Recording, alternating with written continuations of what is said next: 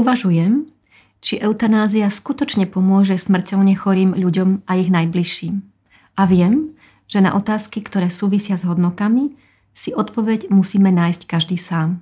A hľadám aj ja. Ako lekárka pracujem s vážne nevyliečiteľne chorými aj so smrteľne chorými deťmi a ich rodinami už vyše 20 rokov.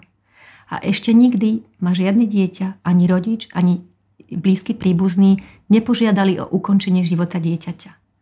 A ešte nikdy som sa ako lekárka neocitla v situácii, v ktorej by som vnímala eutanáziu u konkrétneho dieťaťa ako cestu, ktorá mu pomôže viac.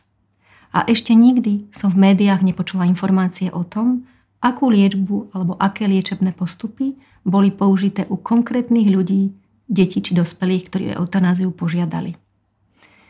Život mi je bližší ako smrť, paliatívna starostlivosť mi je bližšia ako eutanázia. O eutanázii neviem veľa, takmer nič.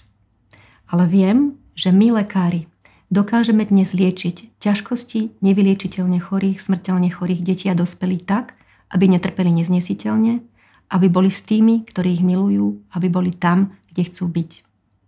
Ich život mi dáva zmysel aj vtedy, keď telo je slabé a rozum už nevníma. A chcem byť poctivá aj voči sebe.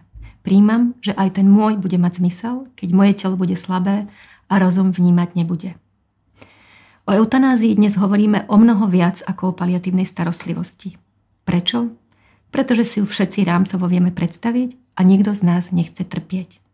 O paliatívnej starostlivosti hovoria len tí, ktorí ju poznajú, tí, ktorí ju príjmajú alebo ju prijali a tí, ktorí v nej pracujú. A dnes je týchto ľudí stále veľmi málo.